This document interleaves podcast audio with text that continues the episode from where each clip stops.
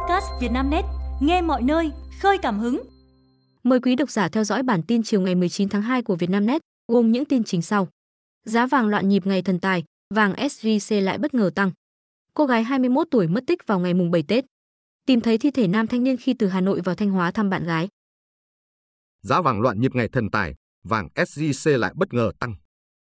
Giá vàng hôm nay 19 tháng 2 năm 2024 trao đảo, tăng trở lại sau khi giảm mạnh cả triệu đồng lượng ở cả hai chiều ngày vía thần tài.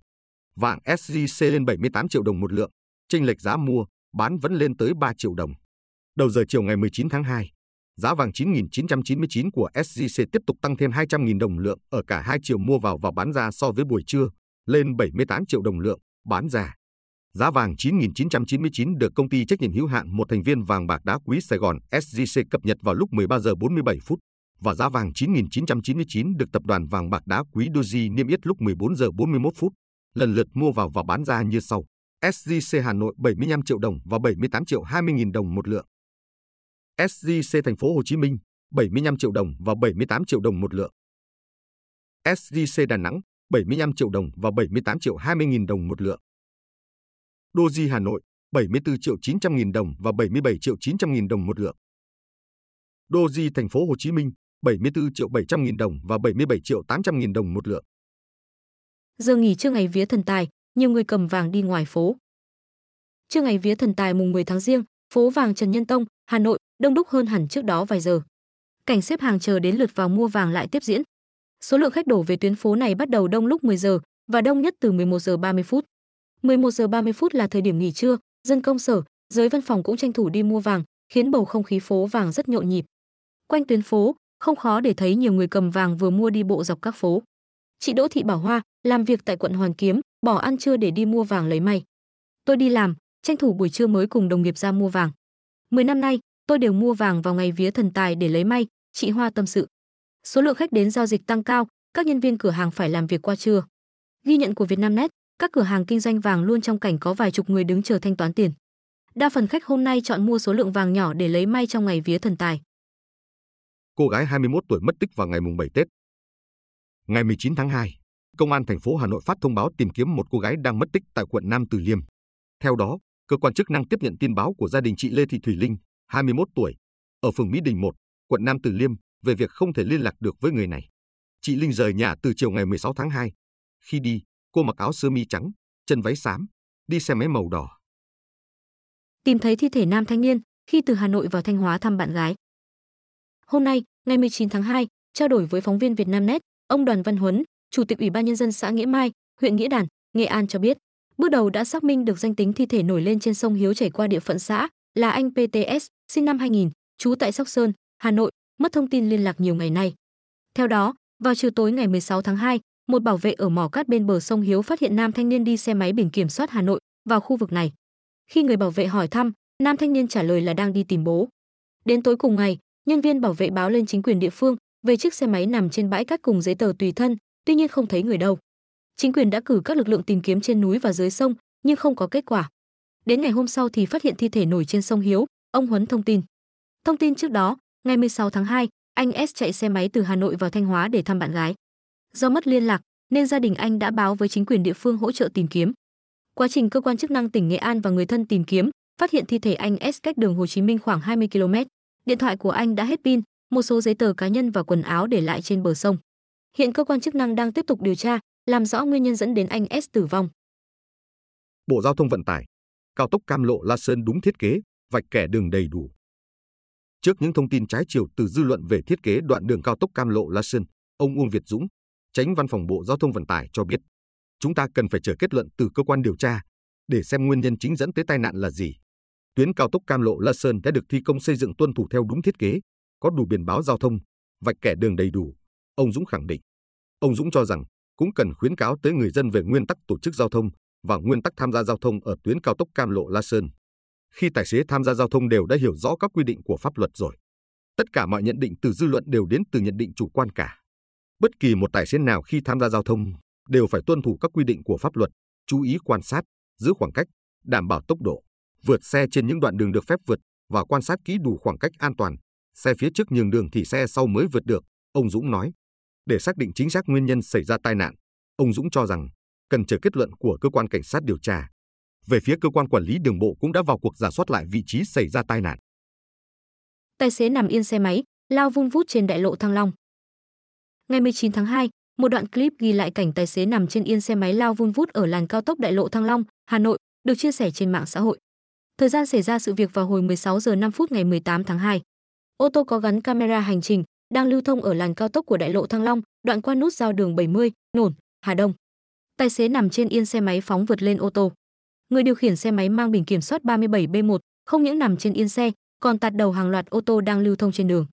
Cũng theo hình ảnh trong clip, sau khi tạt đầu hàng loạt ô tô đang lưu thông với vận tốc gần 80 km/h, tài xế nằm trên yên xe máy chuyển hướng cho phương tiện ra nút giao đường 70, Nổn, Hà Đông. Đại lộ Thăng Long là đường cao tốc, cấm các loại xe máy, xe đạp, người đi bộ. Lưu thông, vận tốc tối đa của ô tô lưu thông trên tuyến từ 80 đến 100 km/h. Những năm qua, tình trạng người điều khiển xe máy đi vào cao tốc này thường xuyên diễn ra. Lực lượng cảnh sát giao thông công an thành phố Hà Nội đã mở nhiều đợt xử lý vi phạm này, nhưng vẫn chưa đạt kết quả mong muốn. Kiểm điểm Chủ tịch Hội Phụ nữ tỉnh Hà Tĩnh dùng xe công đón con ở sân bay. Ngày 19 tháng 2, trao đổi với báo chí, lãnh đạo tỉnh ủy Hà Tĩnh cho biết, Hội Liên hiệp Phụ nữ tỉnh đã tổ chức họp kiểm điểm nghiêm túc sự việc bà Nguyễn Thị Lệ Hà, Chủ tịch hội, cá nhân liên quan đến vụ dùng xe biển xanh bật đèn, còi ưu tiên để đón con ở sân bay Vinh. Theo lãnh đạo tỉnh ủy Hà Tĩnh, Hội Liên hiệp Phụ nữ tỉnh đã có báo cáo gửi sang tỉnh ủy. Cá nhân bà Hà đã nhận sai, sẽ chấn chỉnh tình trạng nói trên.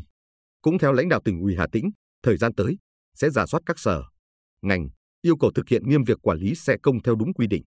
Trước đó, ngày 7 tháng 2, trên mạng xã hội xuất hiện clip và hình ảnh xe biển xanh biển kiểm soát 38A vào sân bay Vinh, Nghệ An đón khách. Xe đã bật đèn và còi ưu tiên để các phương tiện nhường đường. Sự việc được dư luận quan tâm. 7 loại dầu gội, muối tắm bị thu hồi, tiêu hủy trên toàn quốc. Cục Quản lý Dược vừa có thông báo đình chỉ lưu hành, thu hồi trên toàn quốc 7 sản phẩm mỹ phẩm do chi nhánh công ty cổ phần mỹ phẩm Dừa Phú Long 02 sản xuất.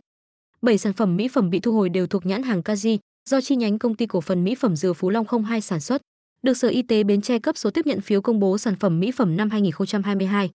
Dầu gội trúc thơm Bergamia Caffeine Shampoo, muối tắm gạo hồng Oriza Sativa Bạt Son, muối tắm trúc thơm Bergamia Caffeine Bạt Son, xịt dưỡng tóc trúc thơm Bergamia Caffeine Hair Care, xà bông trúc thơm sơ mướp Bergamia Caffeine Lufa Soap, xà bông tẩy tế bào chết trúc thơm Bergamia Caffeine Scrub Soap, xà bông trúc thơm Bergamia Caffeine Soap. Các sản phẩm này do công ty cổ phần Cami, địa chỉ tại phường Bình Trị Đông B, quận Bình Tân, thành phố Hồ Chí Minh, đứng tên công bố và chịu trách nhiệm đưa sản phẩm ra thị trường. Lãnh đạo cục quản lý dược cho biết, lý do các sản phẩm bị thu hồi do được sản xuất tại cơ sở không đáp ứng các điều kiện sản xuất mỹ phẩm theo quy định. Trước đó, vào tháng 12 năm 2023, Sở Y tế tỉnh Bến Tre đã thu hồi giấy chứng nhận đủ điều kiện sản xuất mỹ phẩm, đã cấp cho chi nhánh công ty cổ phần mỹ phẩm Dừa Phú Long 02, nơi sản xuất ra các sản phẩm trên đây. Đảm bảo quyền lợi người dân khi ngân hàng bị rút tiền hàng loạt. Sáng ngày 19 tháng 2, Văn phòng Chủ tịch nước họp báo công bố các lệnh của Chủ tịch nước về công bố luật các tổ chức tín dụng sửa đổi đã được Quốc hội thông qua hồi giữa tháng 1. Phó Thống đốc Ngân hàng Nhà nước Đoàn Thái Sơn cho biết, luật các tổ chức tín dụng gồm 15 chương, 210 điều, có hiệu lực thi hành từ ngày 1 tháng 7. Dự kiến sẽ có hai nghị định và 4 thông tư để quy định chi tiết luật các tổ chức tín dụng 2024. Luật đã hoàn thiện quy định về nâng cao yêu cầu quản trị, điều hành, hạn chế lạm dụng quyền cổ đông lớn, quyền quản trị, điều hành để thao túng hoạt động của tổ chức tín dụng. Quy định trong luật đã giảm giới hạn tỷ lệ sở hữu cổ phần của cổ đông là tổ chức, của nhóm cổ đông và người có liên quan. Luật quy định lộ trình 5 năm giảm dần giới hạn cấp tín dụng. Sửa đổi, bổ sung quy định về khái niệm người có liên quan. Luật mới cũng bổ sung trách nhiệm công bố, công khai thông tin của cổ đông sở hữu từ 1% vốn điều lệ của tổ chức tín dụng trở lên, thông tin về người có liên quan của người quản lý, người điều hành của tổ chức tín dụng. Theo Phó Thống đốc, những quy định trên nhằm nâng cao năng lực quản trị, điều hành, minh bạch hóa hoạt động của tổ chức tín dụng, chi nhánh ngân hàng nước ngoài, hạn chế tình trạng thao túng, chi phối hoạt động của cổ đông lớn, nhóm cổ đông lớn tại tổ chức tín dụng. Phát hiện một người dân trồng gần 500 cây thuốc viện trong vườn nhà. Thông tin từ Công an huyện Quang, Gia Lai cho biết, đơn vị vừa phát hiện và thu giữ 485 cây thuốc viện trồng trái phép trong vườn một nhà dân trên địa bàn. Trước đó, qua công tác trinh sát, nắm bắt tình hình, Công an huyện Quang phát hiện tại vườn rau của ông Triệu Văn Tê, sinh năm 1971, trú tại làng Cao Sơn, xã Tơ Tùng, huyện Quang, trồng nhiều cây thảo mộc, nhìn vào màu hoa và quả rất giống cây thuốc viện nên đã phối hợp với chính quyền địa phương tiến hành kiểm tra. Kết quả lực lượng chức năng phát hiện có 485 cây thuốc viện được ông Tê trồng trái phép trong vườn nhà. Khám xét khẩn cấp chỗ ở của ông Tê, công an huyện Quang tiếp tục phát hiện ba hộp nhựa có chứa chất rắn màu đen. Làm việc với cơ quan công an, ông Triệu Văn Tê khai là nhựa cây thuốc phiện được thu hoạch từ vườn cây nói trên. Hiện công an huyện Quang đã tiến hành thu giữ toàn bộ tăng vật để phục vụ điều tra và xử lý theo quy định. Nga triển khai tên lửa hành trình mới nhất tấn công Ukraine. Theo trang Militani, mới đây chia sẻ trên Telegram, một quan chức thuộc Bộ Tổng tham mưu Ukraine đã đăng tải bức ảnh chụp mảnh vỡ được cho là tên lửa kế hoạch 69 của Nga đã bị bắn hạ trong cuộc tấn công vào Ukraine hôm 7 tháng 2. Theo các nguồn tin, ba tên lửa kế hoạch 69 của Nga đã được sử dụng trong đợt tấn công này. Thậm chí cùng ngày, Nga còn sử dụng thêm một loại vũ khí mới khác để tấn công Kiev là tên lửa siêu vượt âm Zircon. Tên lửa KH-69 đã được Nga phát triển từ lâu. Tuy nhiên, khi xung đột Nga-Ukraine bùng nổ, nhu cầu về vũ khí tầm xa có độ chính xác cao, dường như đã đẩy nhanh quá trình phát triển và sản xuất. Tính đến tháng 2 năm 2023, Viện Nghiên cứu Chiến lược Quốc tế IISS cho biết tên lửa KH-69 có thể đang ở giai đoạn cuối cùng phát triển hoặc sản xuất. KH-69 được cho là một trong những tên lửa trang bị cho tiêm kích Su-57 của Nga. Do đó, khả năng Su-57 đã phóng tên lửa KH-69 vào Ukraine. Nhưng cũng không loại trừ, tên lửa này được phóng từ một loại máy bay khác. Còn nguồn tin của Militani xác nhận, các máy bay chiến đấu thế hệ thứ năm mới nhất, Su-57 của Nga, đang làm nhiệm vụ trên không phận Nga gần biên giới Ukraine, nhưng không bay vào không phận Ukraine. Quý độc giả vừa nghe bản tin podcast thời sự tổng hợp chiều ngày 19 tháng 2 của Vietnamnet, được thể hiện qua giọng đọc AI của VB. Bản tin được phát sóng hàng ngày lúc 18 giờ. Mời quý vị và các bạn chú ý theo dõi.